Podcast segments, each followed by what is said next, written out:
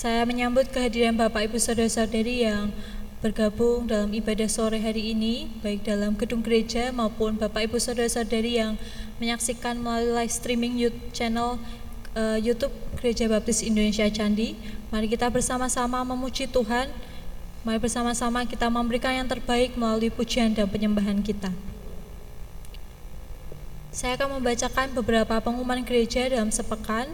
Bapak Ibu Saudara-saudari dapat menikmat uh, memperhatikannya dalam buletin gereja yang telah dibagikan. Laporan kegiatan minggu lalu bisa Bapak Ibu Saudara-saudari perhatikan.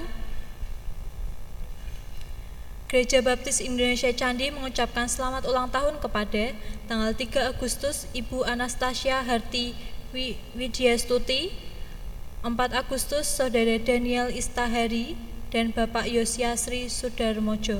Selamat berulang tahun kepada Bapak Ibu Saudara-saudari yang berulang tahun dalam sepekan ini.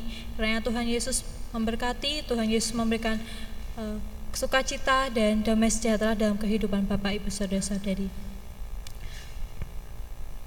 Para petugas minggu depan dapat diperhatikan juga dalam lembar buletin yang sudah tersedia, dan bagi Bapak Ibu Saudara-saudari yang bertugas dapat mempersiapkan diri. Kebaktian umum di hari Minggu diadakan secara offline dan tatap muka, tatap muka dan online. Untuk ibadah kebaktian pagi satu pukul enam tiga puluh sampai tujuh tiga puluh, ibadah pagi umum dua pukul sembilan sampai pukul sepuluh, ada kebaktian bahasa Inggris pukul sepuluh tiga puluh sampai pukul sebelas tiga puluh, serta ibadah sore pukul enam sampai tujuh sore. Sekolah minggu dari kelas praindria hingga kelas madya akan diadakan setiap hari minggu, serta komsel dewasa pukul tujuh tiga puluh sampai delapan empat puluh lima. Kebaktian penghiburan berpulangnya almarhumah Ibu Sulatmi Kuniman diadakan pada hari Selasa dua Agustus dua ribu dua puluh dua pukul delapan belas tiga puluh di rumah Bapak Gideon Kuniman, Tegal Sari. Segenap jemaat diundang hadir. Berikut adalah beberapa pengumuman gereja, mohon Bapak Ibu Saudara-saudari dapat memperhatikannya. Mari kita mempersiapkan hati kita untuk datang kepada Tuhan Yesus. Saya memberi kesempatan untuk Bapak Ibu Saudara-saudari bersaat teduh sejenak, mengucap syukur atas kebaikan Tuhan, atas setiap kasih yang sudah Tuhan beri buat setiap kehidupan kita.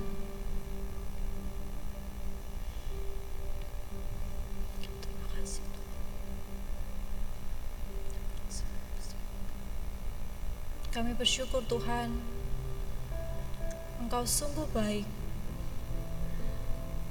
Engkau sungguh baik dalam kehidupan kami Tuhan. Kami sungguh bersyukur menjadi anak-anak pilihan Tuhan Yesus. Biarlah hidup kami Tuhan boleh memancarkan kasih-Mu Tuhan. Biarlah hidup kami boleh menjadi berkat, menjadi terang bagi saudara-saudara kami Tuhan.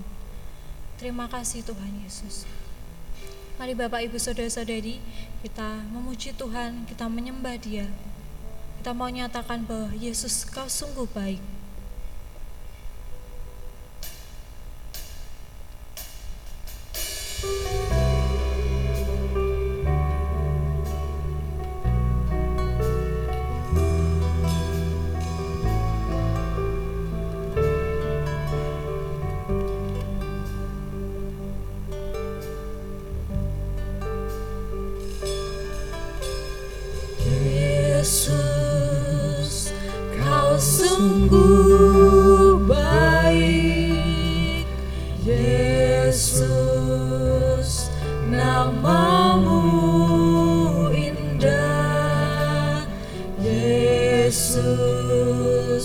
Ku cinta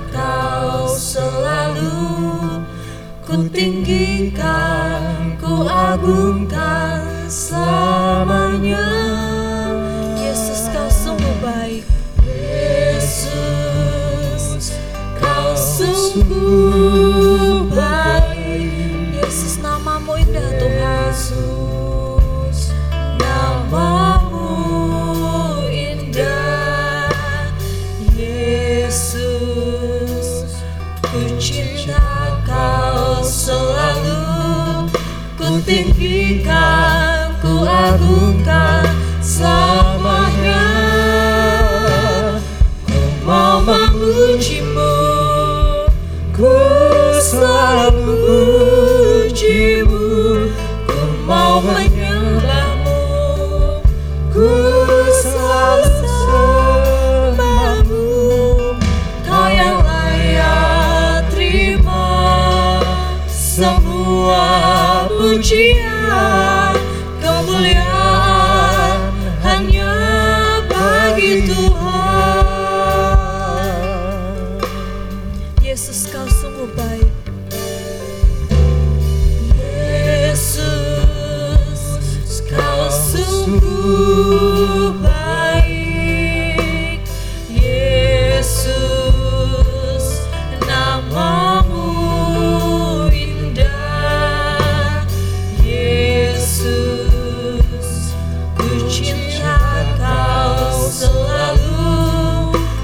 tinggikan, ku agungkan selamanya. Ku mau memujimu, mau memujimu, ku selalu pujimu. Ku mau menyembahmu, ku selalu sembahmu. Kau yang layak terima semua pujian, kemuliaan hanya bagi Tuhan. Semua kemuliaan dan keagungan tertuju padamu, Tuhan. Dan ajakku sangat jauh.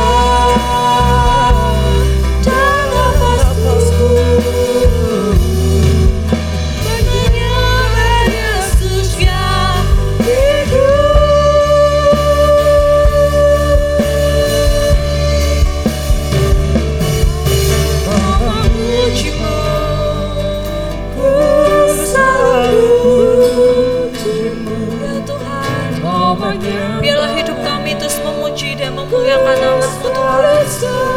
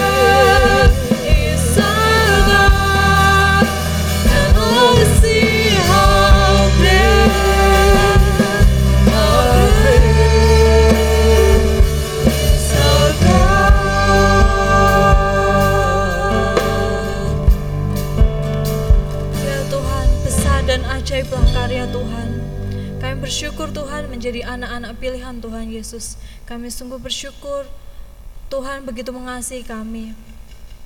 Tuhan, ampuni setiap dosa dan pelanggaran kami, Tuhan. Layakkan kami, Tuhan, untuk kami boleh memuji dan memuliakan nama-Mu, Tuhan. Biarlah hidup kami boleh menjadi persembahan yang harum. Hidup kami boleh menyenangkan hati-Mu, Tuhan. Tuhan, kami mau menyerahkan ibadah sore hari ini ke dalam tangan kuasa-Mu. Hanya di dalam nama Tuhan Yesus, haleluya, amin. Mari Bapak Ibu Saudara-saudari, saya undang untuk bangkit berdiri. Kita mau dengan penuh sukacita, kita mau menari, kita mau memuji Tuhan. Kita mau seperti Raja Daud, Raja Daud memuji dan memuliakan nama Tuhan. Kita mau nyanyikan lagu ini, Bila Roh Allah Ada.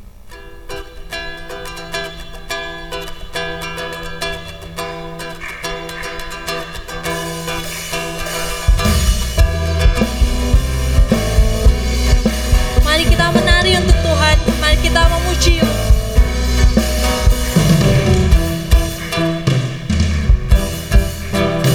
Bila Roh Allah ada di dalamku, ku kan menari seperti Daud menari. Bila Roh Allah ada di dalamku, ku kan menari seperti Daud menari. Ku kan menari, ku kan menari, ku kan Daud menari, ku kan menari, ku kan menari, ku kan menari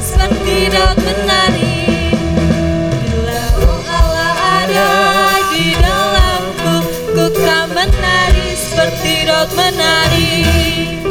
Bila Roh Allah ada di dalamku, ku kan menari seperti Daud menari. Bila Roh Allah ada di dalamku, ku kan menari seperti Daud menari. Ku kan menari. Ku kan menari, ku kan menari seperti Daud menari. Ku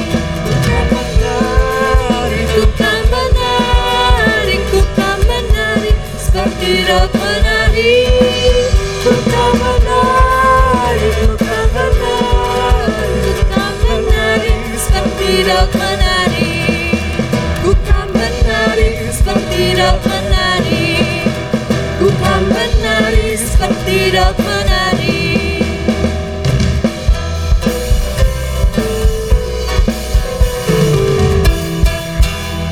Puji Tuhan. Tema gereja bulan ini yaitu karya Roh Kudus dalam penginjilan yang terambil dalam Kisah Para Rasul satu ayat yang kedelapan.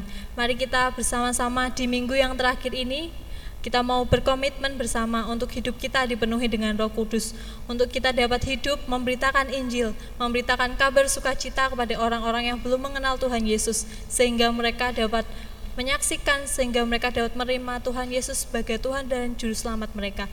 Mari kita Uh, dengan penuh sukacita kita mau memuji Tuhan kembali, Anggur Baru.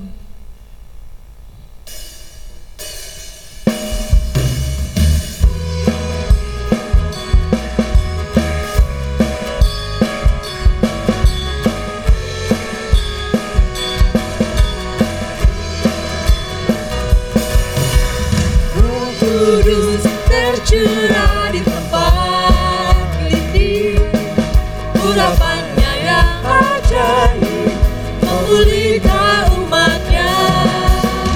Roh Kudus tercurah bagi gerejanya, membangkitkan umat pilihannya. Hari inilah harinya Tuhan, saat pembebasan kita.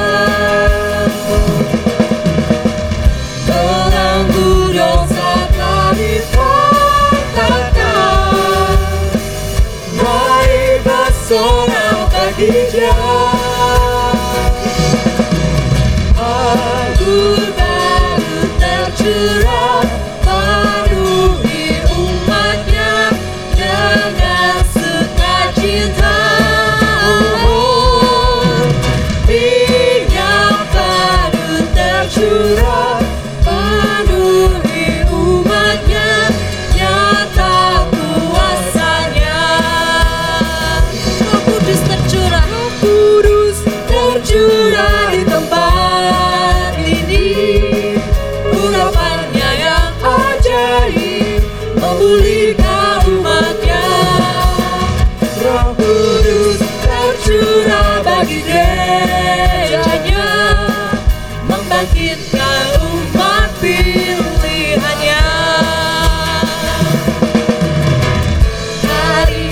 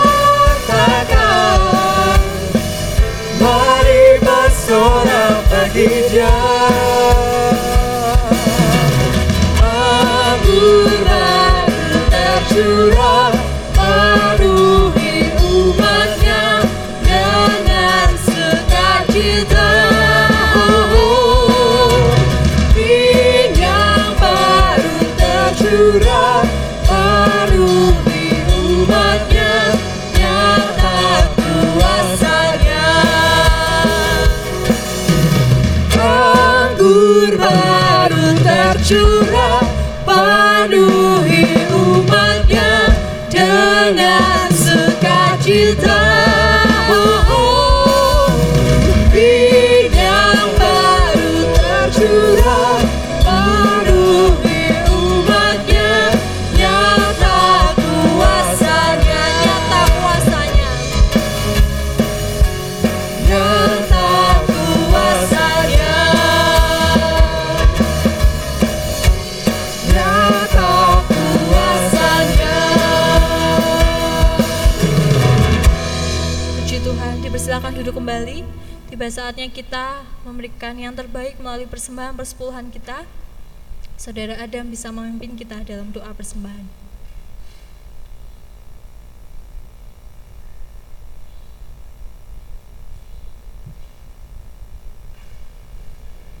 Mari kita berdoa. Tuhan, kami mengucap syukur Tuhan untuk berkat yang sudah Engkau berikan kepada kami Tuhan, anak-anak-Mu. Kami mengucap syukur karena Kau telah mengumpulkan kami ya Bapa di tempat ini untuk memuji dan memuliakan nama-Mu.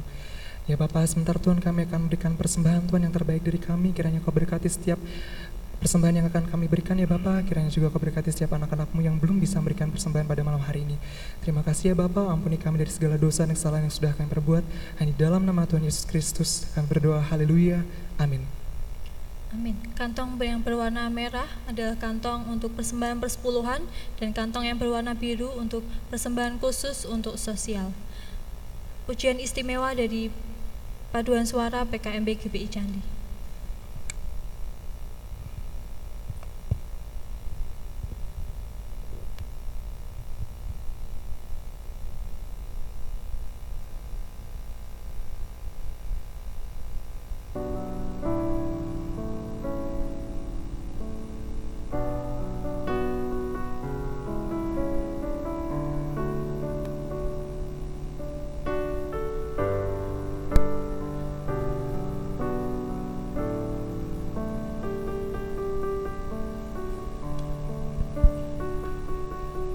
Shalom Bapak Ibu Saudara-saudari yang terkasih dalam Tuhan Yesus. Selamat malam semuanya. Saya mengajak kaum muda yang hadir pada malam hari ini maupun saudara-saudara yang hadir melalui live streaming, mari bergabung bersama dengan kami dalam persekutuan kaum muda Gereja Baptis Indonesia Candi. Kami mengadakan persekutuan dan komsel kelompok sel setiap hari Sabtu pukul lima sore sampai enam sore, kemudian komsel pemuda pukul enam sore sampai tujuh malam. Mari bersama bertumbuh, melayani Tuhan, berbagi misi kehidupan kita setiap hari, agar kita dapat menjangkau jiwa-jiwa baru untuk kemuliaan nama Tuhan. Pujian istimewa dengan judul, Kami Datang Penuhi Panggilanmu.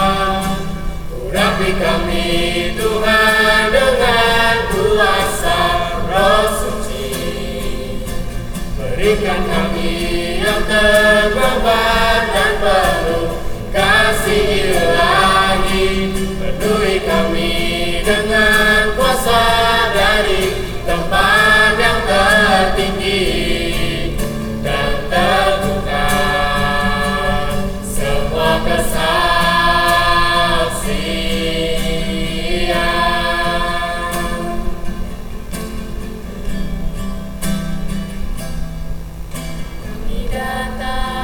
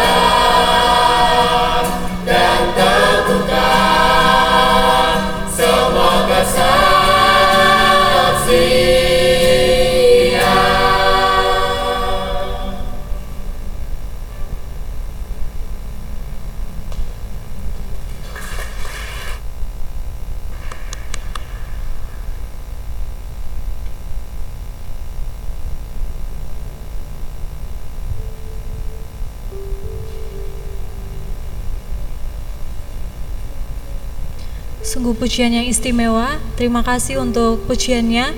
Saya juga mengundang untuk kaum muda dapat bergabung dengan kami dalam persekutuan kaum muda yang diadakan setiap hari Sabtu.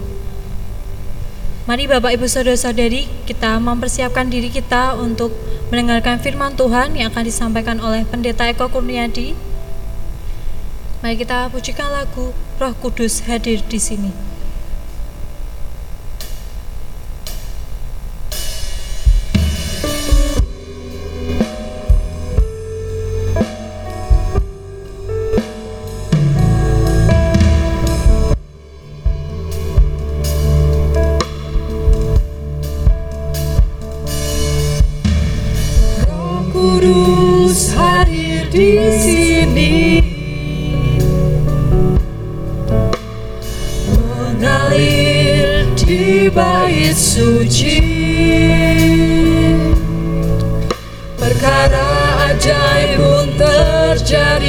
Kuasa mujizat nyata, karena Roh Allah sedang bekerja. Tiada yang mustahil dan tiada yang sukar bila Roh Allah turut bekerja.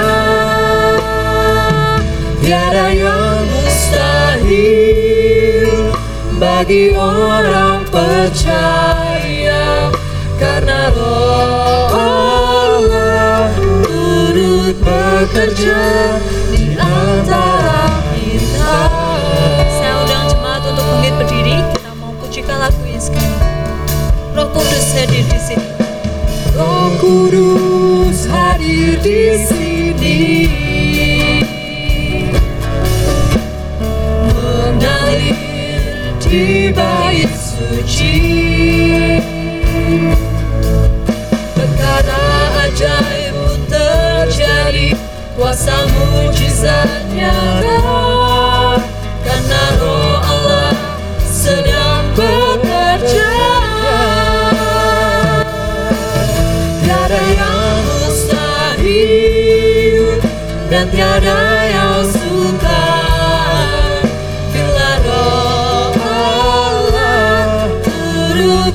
Bekerja, tiada yang mustahil bagi orang percaya, karena Roh Allah turut bekerja. Tiada yang mustahil dan tiada yang sukar, bila Roh Allah turut bekerja. Tiada yang mustahil bagi orang percaya, karena Roh Allah turut bekerja. Karena Roh Allah turut bekerja. Karena Roh Allah bekerja antara kita. Mari kita berdoa bersama.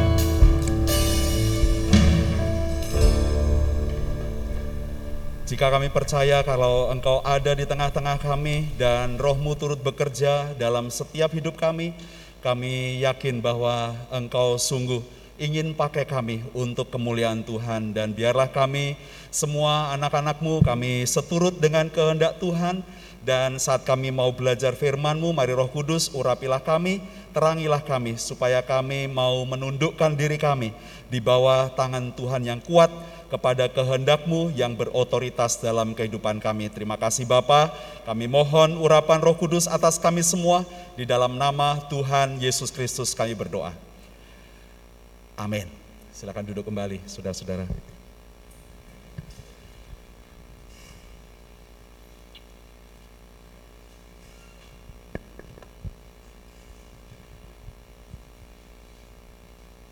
Selamat malam, saudara-saudara. Mari kita akan buka kitab kita dalam Yohanes pasal yang keempat. Injil Yohanes pasal yang keempat. Mari kita akan membaca ayat yang ke tiga puluh. lima dan tiga puluh enam. Saya ingin baca untuk saudara-saudara tiga puluh empat sampai tiga puluh enam ya. Kata Yesus kepada mereka, makananku ialah melakukan kehendak Dia yang mengutus aku dan menyelesaikan pekerjaannya. Bukankah kamu mengatakan empat bulan lagi tibalah musim menuai? Tetapi aku berkata kepadamu, lihatlah sekelilingmu dan pandanglah ladang-ladang yang sudah menguning dan matang untuk dituai. Sekarang juga penuai telah menerima upahnya, dan ia mengumpulkan buah untuk hidup yang kekal, sehingga penabur dan penuai sama-sama bersukacita. Uh, Saudara-saudara, dalam pelayanan saya di sini, kalau ini buka-bukaan ya, uh, uh, bahwa saya punya daftar orang-orang yang hadir, yang pertama hadir di tempat ini, saya menulis namanya. Saya menulis nomor teleponnya. Nah, karena biasanya kalau kartu-kartu ditinggal di sini ya, jadi saya mendatanya dan saya punya itu. Dan kemudian saya menyusun dalam uh, track pelayanan saya supaya misalnya, oh ini anggota gereja uh, sebelah, mungkin ada teman-teman yang berkunjung kesempatan berbakti di sini, it's okay, tidak ada persoalan. Kemudian dalam uh, perjalanan Uh, saya tahu, oh ada orang-orang yang belum Kristen, saudara-saudara. Misalnya, saya menuliskan itu dan saya mulai berdoa untuk mereka. Uh, bersyukur karena ada orang-orang belum percaya Tuhan yang tidak Kristen bisa datang di gereja. Dan uh, saya sebagai pendeta, saya memasukkan itu dalam daftar pelayanan saya, bahwa bagaimana saya meningkatkan komitmen orang ini di dalam pelayanan kita.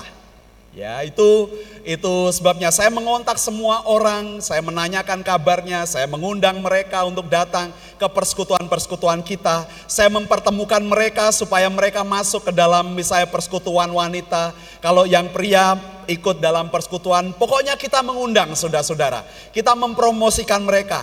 Kita tahu apa yang harus dilakukan, dan kalau mereka mengambil step percaya Tuhan Yesus, tanggal berapa saya menuliskan dalam uh, data saya. Saya tahu banyak orang yang kemudian uh, percaya Tuhan, saya menuliskan. Sudah dibaptiskan, saya menuliskannya kembali. Dan itu menjadi catatan bagi saya supaya saya tahu, oh pelayanan saya ini jelas ya. Pelayanan apa yang saya lakukan itu jelas. Saudara-saudara, orang Kristen kalau guru punya rapot ya untuk catatan uh, akademik bagi muridnya, kalau dokter punya rekam medik, orang-orang Kristen apalagi hamba-hamba Tuhan, pendeta, pelayan-pelayan Tuhan, semua kita saudara-saudara, pemimpin-pemimpin gereja harus mempunyai track ini, rekam bersaksi, rekam kesaksian. Bagaimana mereka meningkatkan komitmen setiap orang yang Tuhan kirim di depan pintu rumah kita. Saudara, ini pelayanan yang baik yang harus kita kerjakan. Alkitab memberitahukan hari ini saudara-saudara, kepada siapa Anda akan pergi memberitakan Injil, kepada siapa Anda mau bersaksi, kontribusi apa yang bisa dipakai, diambil oleh setiap orang percaya di dalam masa durasi setiap orang yang dari belum percaya sampai mereka percaya dan kemudian melayani Tuhan. Setiap kita harus memiliki catatan itu. Nah, Alkitab menarik sekali di dalam Yohanes empat ini saudara-saudara. Kalau kita membaca ayat-ayat ini, saudara bisa lanjutkan ayat-ayatnya. Ada peribahasa yang menyebutkan yang seorang menabur, yang seorang menuai. Saudara, ini dua pekerjaan yang perlu dikerjakan oleh setiap orang-orang Kristen kalau mereka mau ditingkatkan komitmennya di dalam pelayanan-pelayanan kita. Setiap orang, waktu kita bertemu dengan orang belum percaya, bagaimana kita berinteraksi supaya komitmennya bertumbuh. Hari ini ada e, misalnya secara langsung ya real, misalnya saya tahu waktu saya pindah ke gereja ini, saya melayani di gereja ini, saya bertemu dengan Ibu Ani Pujiastuti. Semarga dengan istri saya, Bu. Pujiastuti. Ya, dengan yang apa itu, cek ombak itu ya, Ibu Menteri juga, itu marganya sama, Pujiastuti. Saya tahu Bu Ani belum percaya Tuhan, saudara-saudara, Muslim. Menurut uh, teman-teman di sini, Ibu Ani dulu pakai hijab ya Bu ya, pakai hijab. Beberapa bulan ada di sini, ya berinteraksi, oh belum percaya Tuhan, kita bersaksi. Sampai kalau Bu Ani ingat, Uh, Bu Ani tak samperin di halaman ya Bu Ani. Jadi bersaksinya di halaman saudara-saudara ya. Dan butuh waktu yang tidak gampang, tidak mudah, untuk sampai di mana Ibu Ani Pujiastuti mengambil step untuk percaya Tuhan. Bertahun-tahun ada bersama-sama dengan kita, berbakti bersama-sama luar biasa, dan ada nyaman bersama dengan kita. Tetapi setiap orang harus bertumbuh dalam komitmennya. Nah, saudara-saudara mengambil dua hal ini. Alkitab memberitahukan ada peribahasa yang mengatakan seorang menabur, seorang menuai. Tidak disebutkan pengusahanya saudara-saudara. Karena waktu kita memikirkan sebagai seorang petani, seorang yang menanam pohon, seorang yang menanam benih untuk menghasilkan buah saudara-saudara. Setelah kita menanam, kita tidak bisa mengupayakan apa-apa untuk pertumbuhannya. Dalam satu Korintus pasal yang ketiga menyebutkan bahwa Apolos menyiram, Paulus menanam, tetapi Allah lah yang memberikan pertumbuhan. Saudara, Alkitab jelas di sini mengatakan bahwa kita akan menuai apa yang tidak diusahakan. Yang tidak kita usahakan, tetapi kita menuai. Saudara, betapa pentingnya dua peranan, bahwa Anda harus menabur. Kepada siapa Anda menabur, dan Anda juga akan menuai. Kepada siapa Anda terlibat untuk menuai. Yang pertama saudara, saya menggambarkan bahwa setiap kita harus punya sasaran, punya goal. Kepada siapa kita harus pergi. Tuhan Yesus sudah saudara, dia dalam Matius pasal yang ke dua puluh delapan Dia jelas mengatakan kepada semua orang, murid-muridnya, supaya kita memuridkan semua suku-suku bangsa. Tetapi waktu bersama-sama dengan muridnya kepada Israel, dia berkata bahwa aku ini diutus kepada domba-domba Israel yang terhilang. Ada spesifikasi yang tertentu, ada sasaran yang khusus. Saudara-saudara, catat bahwa Yesus dikhususkan untuk domba-domba Israel yang terhilang. Dia punya sasaran, dia memberitahukan goalnya kepada murid-muridnya juga untuk mereka pergi. Lalu yang kedua, contoh yang kedua, ini pendek saja contohnya, Paulus, saudara-saudara. Waktu dia dalam perjalanan ke Damsik menganiaya orang-orang Kristen, di tengah jalan dia bertemu dengan Yesus dan matanya buta. Dan Yesus rohnya mendahului datang dalam penglihatan kepada Imam Ananias di kota Damsik. Dan kepada Ananias dia berkata bahwa khususkan, khususkan, tolonglah Saulus ini, karena orang ini sudah aku tentukan untuk tugas untuk memberitakan Injil kepada bangsa-bangsa. Dia akan pergi kepada raja-raja, dan taulah bahwa dia akan mengalami penderitaan yang lebih. Wah, saudara-saudara, luar biasa. Ada catatannya, Paulus diutus untuk pergi kepada bangsa-bangsa yang tidak kenal Tuhan. Kiai Sadrah, saudara-saudara. Nanti bisa browsing Kiai Sadrah. Kiai Sadrah dikenal sebagai rasul tanah Jawa. Untuk orang Jawa. Dia yang mendirikan desa-desa Kristen, saudara-saudara, di Jawa Tengah. Beberapa desa-desa Kristen. Tetapi spiritnya nularin. Ada komunitas-komunitas Kristen. Karena dia bersentuhan dengan Coolen di Ngoro, di Jombang. Dengan munculnya uh, gereja Jawa, Jawi Wetan di sana, saudara-saudara.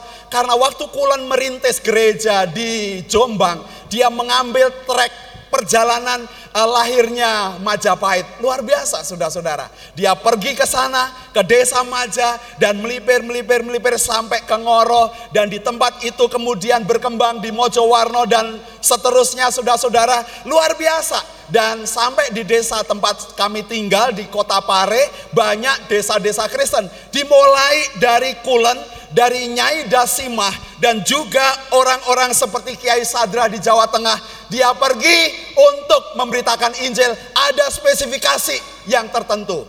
Gereja Baptis, saudara-saudara, saya tambahkan, Gereja Baptis itu dirintis karena visi untuk melayani orang-orang Tionghoa di Indonesia. Waktu misionari I M B dari Amerika keluar, diusir keluar dari Tiongkok karena di sana dikuasai oleh komunis dan mereka harus pindah ke negara-negara lain. Mereka ada yang transit di negara-negara seperti Hong Kong. Mereka mendirikan gereja baptis pertama di sana. Mereka mengembangkan pelayanannya, sebagian pulang ke Amerika. Karena kemudian dalam konferensi mereka memikirkan, mereka sudah pandai berbahasa Tionghoa. Mereka bisa budayanya, mereka tahu cara hidupnya, dan kemudian mereka meeting dan akhirnya memutuskan untuk mengirim utusan Injil. Ada sasaran, saudara-saudara. Ada tujuan untuk menjangkau. Dan kemudian mereka melihat ada dua juta orang keturunan Tionghoa yang hidup di Indonesia. Dan mereka mengirim tiga orang yang datang dengan pesawat K L M, kalau ada dalam sejarahnya. Dan gereja kita ini adalah generasi pertama, saudara-saudara, di kota Semarang, termasuk generasi pertama di Indonesia memulai pelayanannya. Karena pelayanan visi spesifik untuk melayani orang-orang Tionghoa. Tapi di belakang hari kemudian berpindah ya saudara-saudara. Mulai pelayanan-pelayanan diambil oleh setiap kita bisa mengambil bagian. Ada spesifikasi tertentu, ada goal dan sasarannya.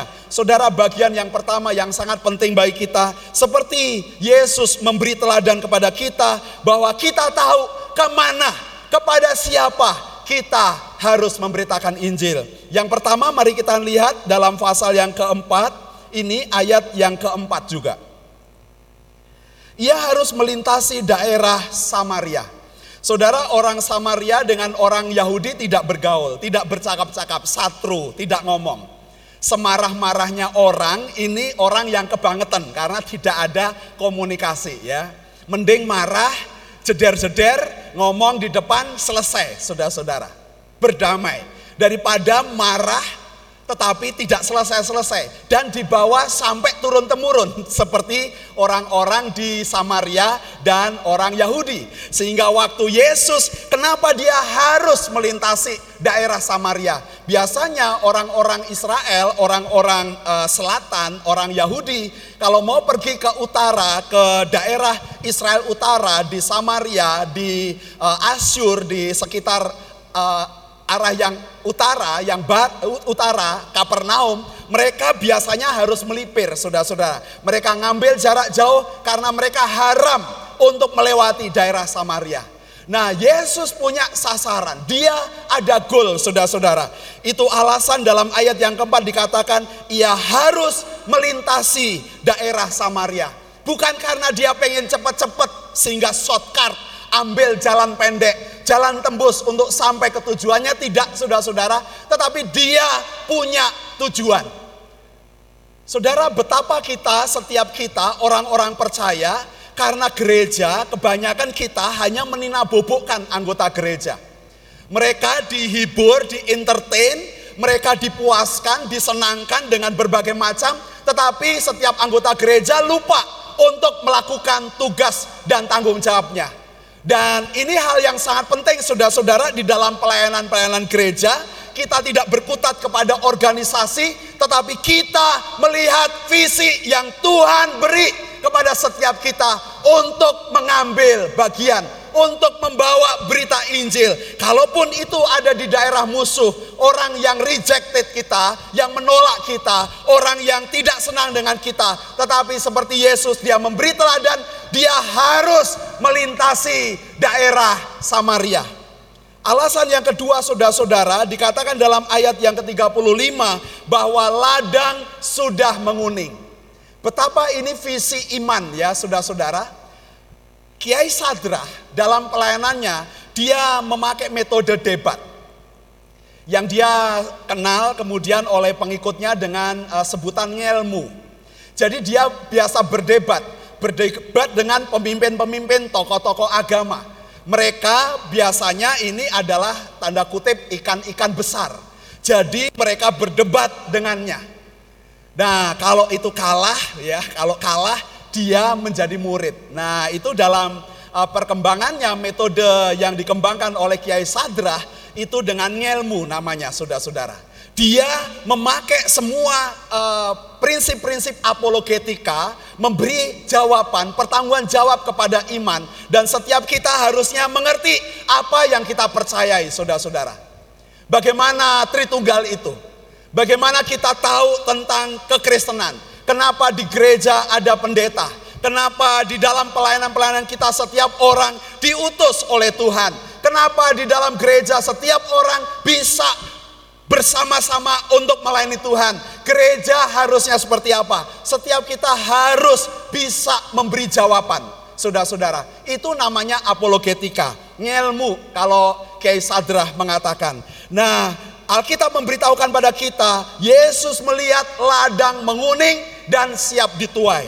Kalau saudara melihat cerita kronologisnya, Yesus waktu dia berinteraksi dengan perempuan Samaria ini, dia tentu, saya yakin dia tahu apa yang akan terjadi, karena perempuan Samaria ini adalah seorang pendosa, saudara-saudara. Dan kalau Anda membaca ayat satu sampai ayat yang terakhir, perempuan Samaria ini tinggal dengan pria yang kesekian kali ada bersama dengan dia, dan itu pun bukan suaminya. Saudara, betapa bobroknya orang ini, tetapi Yesus berkata, ladang sudah menguning dan matang untuk dituai.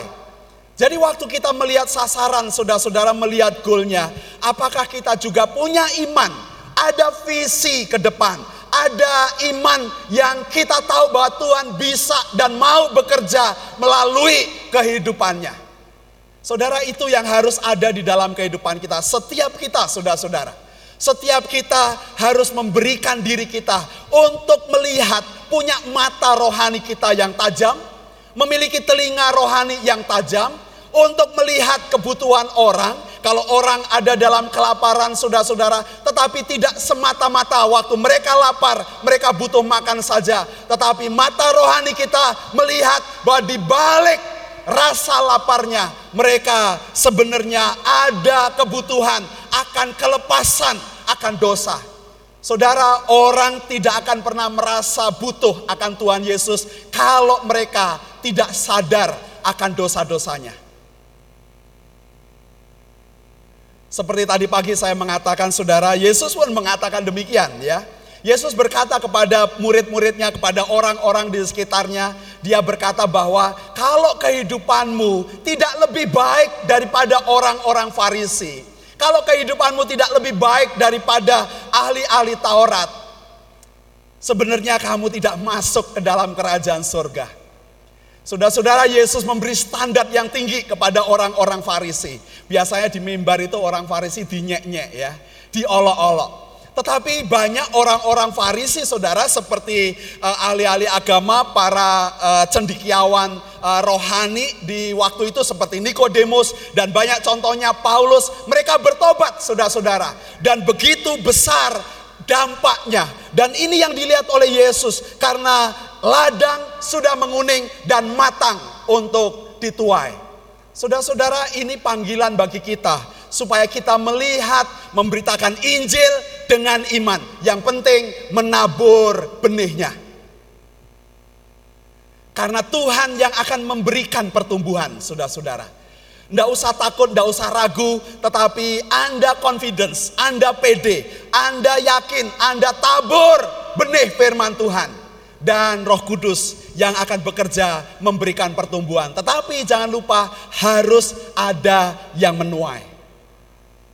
Jadi kalau saudara mau menjadi pemimpin-pemimpin, paling tidak memimpin diri Anda sendiri, saudara-saudara, untuk terlibat di dalam pelayanan Injil, saudara punya tanggung jawab ya. Kalau misalnya Anda punya nama, ya ada orang yang misalnya, uh, uh, minta maaf kalau namanya, misalnya uh, Petrus misalnya. Oh, Petrus sudah Kristen ya.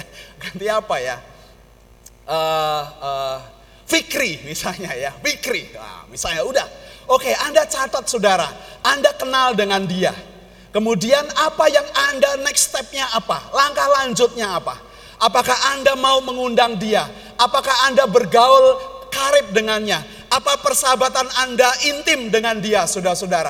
Apakah bisa rileks dalam bergaul? Bisa saling menegur, saling menyapa dengan rileks, mengingatkan dan mendoakan. Dan mulai stepnya, Anda bisa mengambil bagian. Karena ladang sudah menguning dan matang untuk dituai. Saudara harus punya iman untuk itu sampai kepada Anda bisa menabur benih Injil. Supaya Allah yang memberikan pertumbuhan.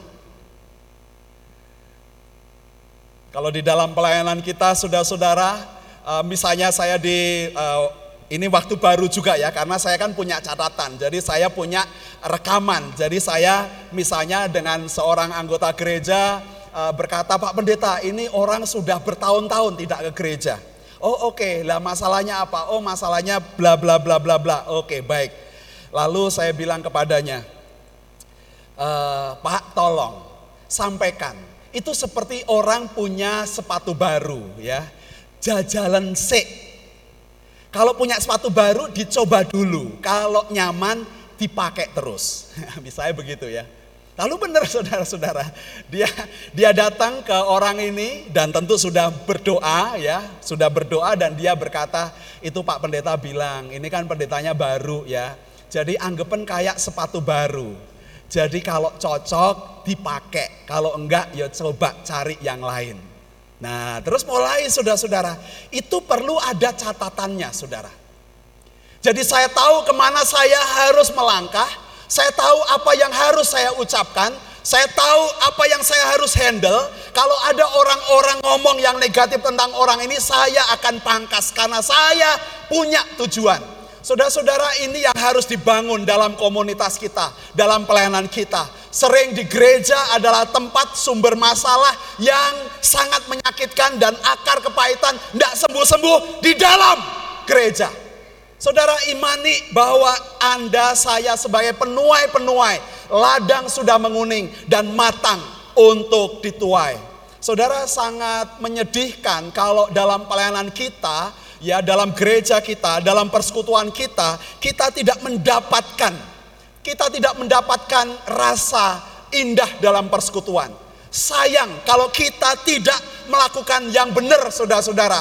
Karena biasanya kita sudah senang dengan tradisi, dengan kebiasaan, kebiasaan kita. Dan kita tidak mengelola waktu-waktu kita. Pendeta itu pekerjaan yang gampangan, saudara. Benar, gampang. Tapi enggak ada yang mau jadi pendeta ya. Pekerjaannya gampang, saudara. Tinggal ngatur waktunya sebenarnya. Tapi waktunya untuk ya seperti ini contohnya. Oh, saya punya daftar orang-orang anggota gereja. Nah, kesulitannya saya untuk mengenal saudara-saudara karena di masa pandemi setiap orang pakai masker. Saya tidak bisa mengenal Anda kecuali mereka yang mau membuka masker datang ke kantor saya ya, ngajak makan siang saya, tak bayarin tapi ya. Datang ke pastori, saudara-saudara, mengenalkan diri Anda. Yuk kita memulai komitmen yang lebih dalam, lebih dalam lagi, lebih dalam lagi. Supaya Anda bisa terlibat dan mengekspresikan iman Anda. Supaya dalam melayani Tuhan, Anda punya mata iman. Melihat ladang sudah menguning dan matang untuk dituai. Saudara, kalau Anda lihat dalam Yohanes yang keempat ayat yang ketujuh, tiga puluh sembilan. Ada khusus kita perhatikan perempuan Samaria ini. Karena melalui dia saudara-saudara ayat yang ke tiga puluh sembilan disebutkan banyak orang Samaria dari kota itu telah menjadi percaya kepadanya, kepada Yesus karena perkataan perempuan itu. Saudara, ini perkataan perempuan yang termarginal. Perempuan yang dinilai oleh masyarakatnya tidak baik. Perempuan yang mengakui di hadapan Yesus benar apa yang dikatakan Yesus. Dan dia orang yang hina. Tetapi saudara-saudara lihat pekerjaan yang Roh Kudus kerjakan dalam kehidupannya. Dia memakai perempuan Samaria ini untuk memberitakan kabar baik. Dan banyak orang Samaria seluruh isi kota itu datang ke rumahnya. Luar biasa. Saya rasa ini K K R besar-besaran saudara-saudara tanpa undangan. K K R besar tanpa persiapan. Tidak ada grup bandnya saudara-saudara. Tidak ada pengkhotbahnya. Pengkhotbahnya tunggal. Seorang yang diremehkan. Seorang yang termarginal. Seorang yang disingkirkan, yang dijauhi, yang dicap stigma yang jelek oleh komunitasnya. Tetapi Tuhan pakai Roh Kudus bekerja. Bagaimana Roh Kudus bekerja dalam kehidupan kita saudara-saudara? Lihat uh, dalam Roh Kudus bekerja dalam P I. Yang pertama tentu kita perlu dengan mata iman kita melihat ada penerima Injilnya akan bekerja. Apa yang harus kita lakukan? Maulah Anda menyeberang. Menyeberangilah saudara-saudara. Anda punya niat, punya tekad, menyeberanglah. Kalau orang lapar dan Anda tidak menyeberang memberi makan, dia tetap lapar, kita tidak akan punya interaksi dengan dia. Saudara-saudara punya tekad untuk menyeberang. Tadi di dalam komsel kami, kami berdiskusi apa yang dibutuhkan seorang pemberita Injil untuk bisa rela berkorban. Karena di komsel saya itu pelajaran cepat, sudah pelajaran lima. Jadi Wanda pelajaran berapa? Pemuda tiga ya. Kita lima. Lebih pintar sedikit karena lebih duluan. Kayak guru-guru gitu ya. Kok gurunya apal ya? Nah, bertahun-tahun ngajarnya itu-itu aja ya. Atau apal jadinya. Apa yang perlu dikorbankan saudara-saudara? Yang perlu dikorbankan waktu. Perasaan. Perhatian. Uang. Ekspresi. Mengampuni hati kita. Wah, macam-macam saudara-saudara. Perhatian untuk uh, mendengar mereka. Saudara-saudara, kita harus mau menyeberang. Kita harus mau melangkah, saudara-saudara. Kalau kita tidak mengorbankan diri kita, kita tidak mau menyeberang. Nah, bagaimana bisa Injil sampai kepada mereka? Saudara, diperlukan orang-orang yang rela menyeberangi. Menyeberangi apa? Kemalasan kita. Malas untuk berdoa, diseberangi saudara-saudara gap untuk berdoa. Ambil waktu. Dengan cepat kita bisa berdoa kok. Enggak lebih dari satu menit kita bisa berdoa. Bawa setiap nama saudara-saudara. Nah kalau anggota gereja kita ini ada empat ratus orang saudara. Nah Pak Pendeta apa-apal? Saya mungkin lebih dari enam puluh persen saya apal namanya ya. Tapi asal dibuka maskernya saya masih bisa nginget. Saudara-saudara, kita perlu meningkatkan komitmen kita. Karena saya tahu bahwa ini yang harus dilakukan. Kalau kita malas untuk belajar, saudara-saudara, gimana bisa memberitakan Injil? Karena ada orang berkata, pendeta aku udah khatam metode P I. Ya bagus, kamu fasih ngomong. Kamu bisa bicara, kamu pandai, kamu pemimpin, kamu sudah uh, ditetapkan menjadi pemimpin. Aku percaya untuk itu. Tetapi apakah Anda rela dan mau menyeberangi rasa malas itu mengerjakan pekerjaan-pekerjaannya? Apakah Anda mau menyeberangi untuk memanage, mengelola apa-apa yang perlu dikerjakan? Saudara-saudara, itu hal yang penting bagi setiap orang-orang percaya. Maulah Anda menyeberangi. Saudara-saudara, kita juga perlu konsen kepada isi pesan Injil. Kalau Anda membaca di dalam uh, pasal empat Yohanes ini, Anda menemukan bahwa Yesus menjelaskan dirinya bahwa akulah air hidup, dimulai dari kontak dengan perempuan Samaria waktu dia membawa buyung dan mencari air, dan Yesus pakai air menjadi topik untuk titik temu. Dia bisa berdialog dan memperkenalkan dirinya sebagai air yang hidup. Orang yang minum dari dia, percaya kepadanya, dia tidak akan haus lagi. Saudara-saudara, dia memakai kontak, titik kontaknya dengan jelas. Waktu dia berinteraksi, ngobrol dengan perempuan Samaria ini di gunung, tempat di mana sumur Yakub dibuat, dan di gunung itu orang-orang Israel Utara, orang Samaria menyembah Tuhan. Yesus berkata, kalau menyembah Allah dalam ayat dua puluh empat, sembahlah dia dalam roh dan kebenaran. Yesus mengkonfrontasi iman dari perempuan Samaria ini. Saudara, luar biasa. Dia, Yesus, memakai titik kontak yang ada di situ. Dan kita bisa gunakan itu, saudara-saudara. Kalau Anda ada di pemakaman, di kuburan, ya, di kuburan kan gampang ya. Ayo, saudara-saudara, siapa yang mau masuk surga? Oh, semua. Siapa yang mau duluan? Nggak ada, gitu kan. Kalau mau masuk surga duluan, tapi kalau mau e, mati duluan nggak mau ya. Tapi saudara-saudara, itu hal yang wajar supaya kita bisa ada titik kontak, bertemu dan bisa ngobrolin tentang hal-hal yang rohani. Saudara, di bis, di kendaraan umum dengan kecepatan yang tinggi, banyak orang berdoa dan kita bisa pakai titik kontak itu. Kemana kita menuju?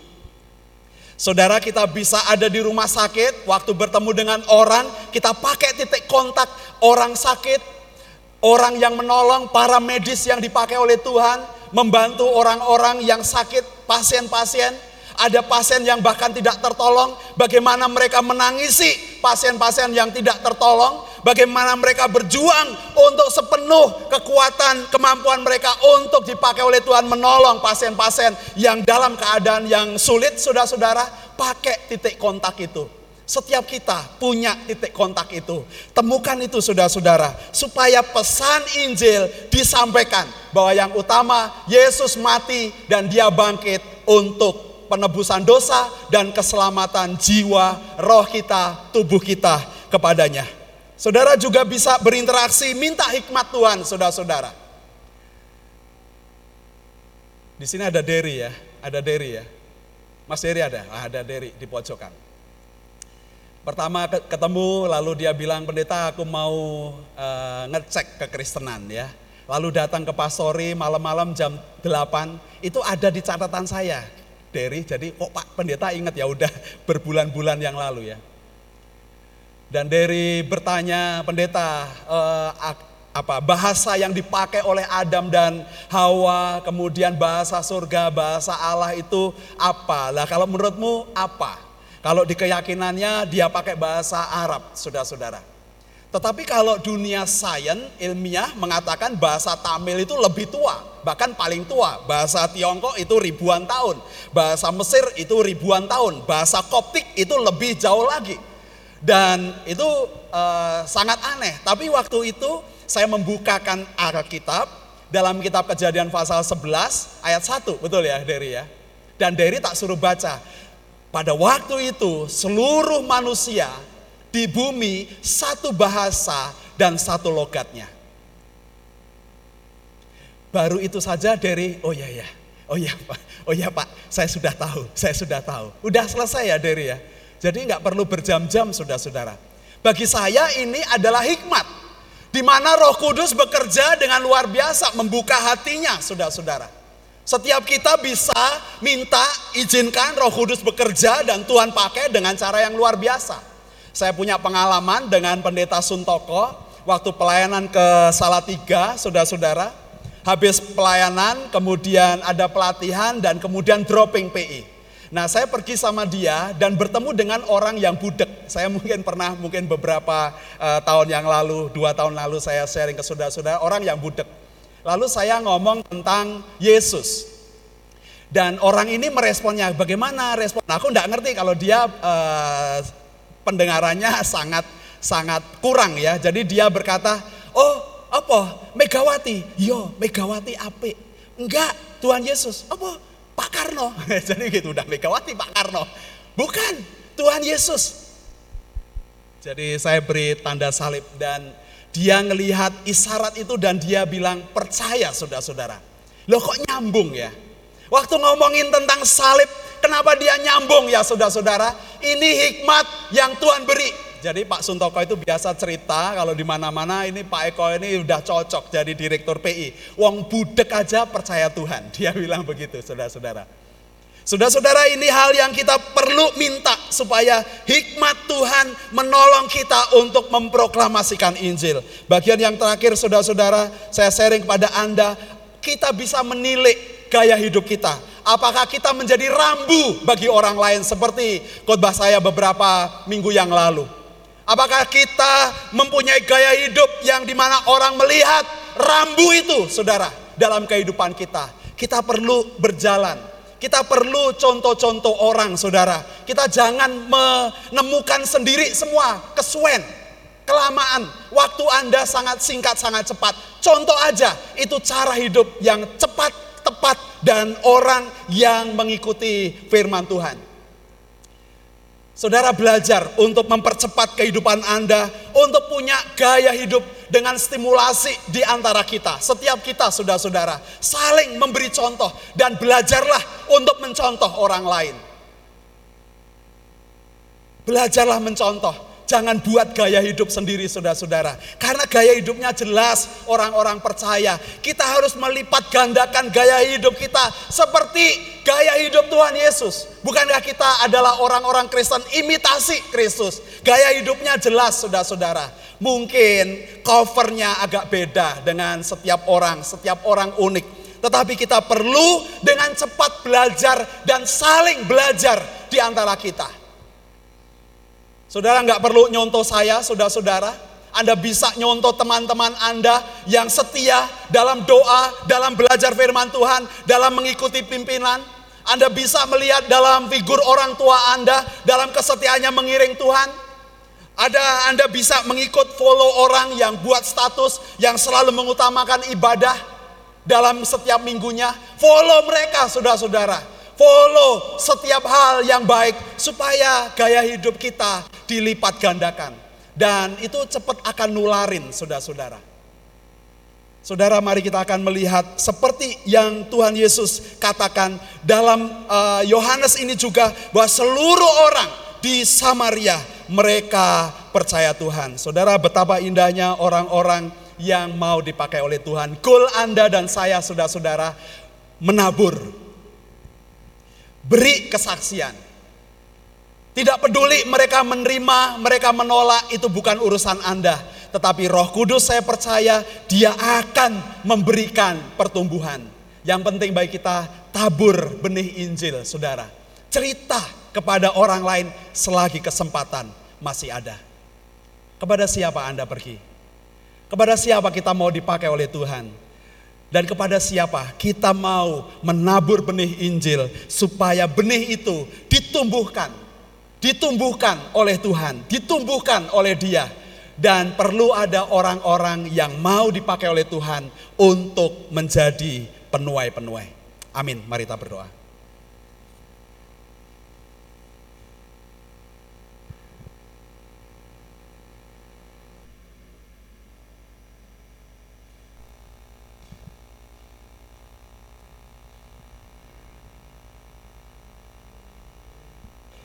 Silahkan saudara bisa berinteraksi dengan Roh Kudus, bicara kepada Tuhan. Tuhan rindu pakai saudara, Dia sudah menentukan Anda dan saya untuk menjadi alat di tangannya. Dia rindu supaya pekerjaan Tuhan dikerjakan oleh orang-orang yang punya iman, karena ladang sudah menguning dan matang untuk dituai. Gereja kita diisi dengan setiap orang-orang percaya yang mau ambil bagian di dalam karya kerajaannya. Saudara-saudara, mungkin di antara saudara ada yang terpanggil, terbeban untuk mau dipakai oleh Tuhan. Saya berikan kesempatan bagi Anda, supaya gaya hidup Anda dilipat gandakan, saudara-saudara. Supaya kita bisa dan mau dipakai oleh Tuhan. Silahkan saudara-saudara. Ada kesempatan bagi saya untuk berdoa untuk Anda. Mari buat komitmen di dalam Tuhan. Dan Tuhan mau dan siap bekerja sama dengan Anda.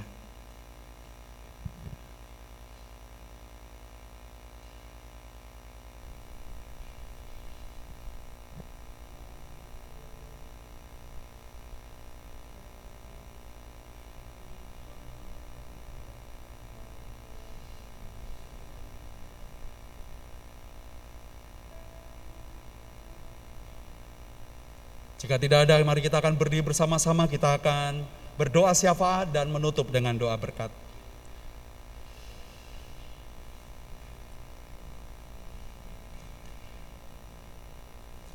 Kami bersyukur punya Allah seperti Engkau, yang sudah menentukan kami menjadi kawan sekerjamu. Karena dengan visi Engkau memilih kami untuk melihat ladang yang sudah menguning dan matang untuk dituai. Dan ajarlah kami bisa melewati gap, melewati kendala-kendala kami untuk menyeberangkan Injil kepada orang-orang yang Tuhan tempatkan di sekitar kehidupan kami. Terima kasih Tuhan. Dan supaya kehidupan Kristen kami, selagi kami dapat bekerja, selagi kami dapat hidup dalam keluarga yang indah, yang dalam kasih dan mengasihi, kami juga dipakai oleh Tuhan untuk mengembangkan kerajaan-Mu. Karena banyak orang yang sedang menjerit, minta tolong, dan berteriak minta tolong untuk keselamatan jiwanya. Tuhan, kami mohon kepada-Mu, berkatilah, supaya gereja tempat kami bersekutu bersama, sungguh menjadi gereja yang misioner. Kami ikut ambil bagian di dalam perluasan kerajaan Allah, karena Engkau mengasihi dunia ini melalui kami. Engkau mau memberkati dunia ini melalui kami. Dan ajarlah kami mau dibentuk oleh Tuhan. Dan gaya hidup kami seperti Engkau. Dan melipat gandakannya di dalam setiap komunitas dan pelayanan kami. Terima kasih Tuhan. Kami mau bersyafaat bagi bangsa kami. Supaya pemimpin-pemimpin kami diberkati oleh Tuhan. Dalam setiap keputusan dan kebijakan yang diambil. Untuk memberikan peluang seluas-luasnya untuk kesejahteraan rakyat banyak. Membuka lapangan pekerjaan di tengah masa pandemi, sekalipun dalam keadaan ekonomi, sosial, politik yang tidak mudah. Tetapi biarlah Tuhan yang menopang dan menolong setiap komponen bangsa ini untuk bisa bergerak maju. Dan bahkan kami berdoa, biarlah pemimpin kami, Presiden Jokowi khususnya, yang dipakai bersama-sama dengan pemimpin-pemimpin dari bangsa-bangsa melalui P B B, yang dikoordinir mereka dapat dipakai untuk dapat mengatasi dan memperlambat uh, keadaan krisis global, pangan, politik, sosial, ekonomi yang sudah berlangsung. Dan beberapa negara-negara yang sedang kacau, yang secara politik sedang porak-poranda, mereka tidak ada pemimpin, mereka uh, tidak ada suplai logistik yang cukup. Ada beberapa negara yang sudah memasuki masa uh, kesulitan, krisis pangan, kemiskinan, kebangkrutan, keos dalam uh, negaranya. Tuhan tolonglah sehingga seluruh bangsa-bangsa bisa bekerja sama. Pemimpin-pemimpin dunia ini bisa berinteraksi dan bekerja sama untuk bersama-sama memulihkan. Dan itu alasan kami memohon kepada Tuhan, berdoa dan berkatilah Tuhan pemimpin-pemimpin dunia, terutama pemimpin-pemimpin yang takut akan Tuhan, sehingga mereka sungguh dipakai menjadi pionir untuk mengatasi krisis global yang sedang berlangsung ini. Terima kasih Tuhan. Kami berdoa untuk gereja kami, supaya melalui pelayanan Compassion kami, P P A kami, sekolah kami, dan gereja ini kami benar-benar dipakai oleh Tuhan untuk memberitakan akan kabar baik melayani setiap jiwa-jiwa yang terhilang, mengasihi mereka, dan kami mohon Engkau memberikan kekuatan, kuasa-Mu bekerja, mujizat-Mu nyata dalam setiap pelayanan kami. Terima kasih Tuhan, inilah doa dan permohonan kami di dalam nama Tuhan Yesus Kristus kami berdoa. Jemaat Tuhan, pulanglah, bawalah berkat dan kasih sayang dari Bapa di dalam Tuhan Yesus Kristus dan Roh Kudus. Dengarkanlah dia, maka dia akan memberitahukan jalan-jalannya kepadamu sehingga engkau diberkati. Diberkati dengan kasih dan sukacita. Kebajikan dan kemurahan Tuhan akan mengikutimu kemanapun kau pergi. Kau akan dilimpahi dengan kesehatan, perlindungan dari segala macam penyakit dan bahaya. Dia akan memberkatimu dengan anak-anak dan keturunanmu akan menjadi berkat bagi bangsa-bangsa. Dia akan memelihara kehidupanmu secara total dan melimpahkan rezeki dengan murah hati. Dan setiap tangan-tanganmu yang bekerja diberikan keterampilan, keberhasilan dan keberuntungan, dan saksikanlah pada orang lain apa yang sudah Bapamu perbuat dalam kehidupanmu sehingga orang melihat perbuatan Bapamu yang baik dan mereka juga menyembah Bapamu yang di sorga. Terima kasih Tuhan Yesus, inilah ibadah kami, korban syukur dan puji-pujian kami naikkan untuk Engkau saja, Yesus Kristus, Kepala Gereja kami dari sekarang sampai selama-lamanya. Haleluya. Amin.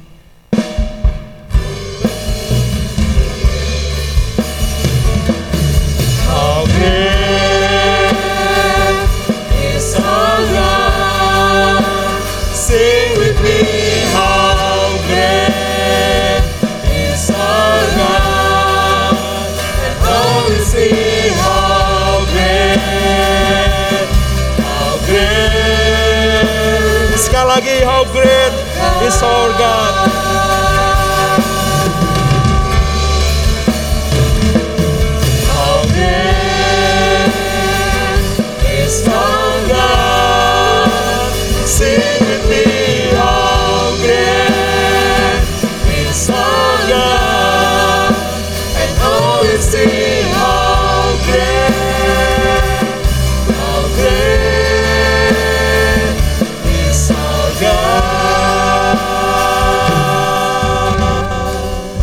Silakan ambil saat teduh saudara-saudara. Selamat malam, karya Roh Kudus dalam penginjilan.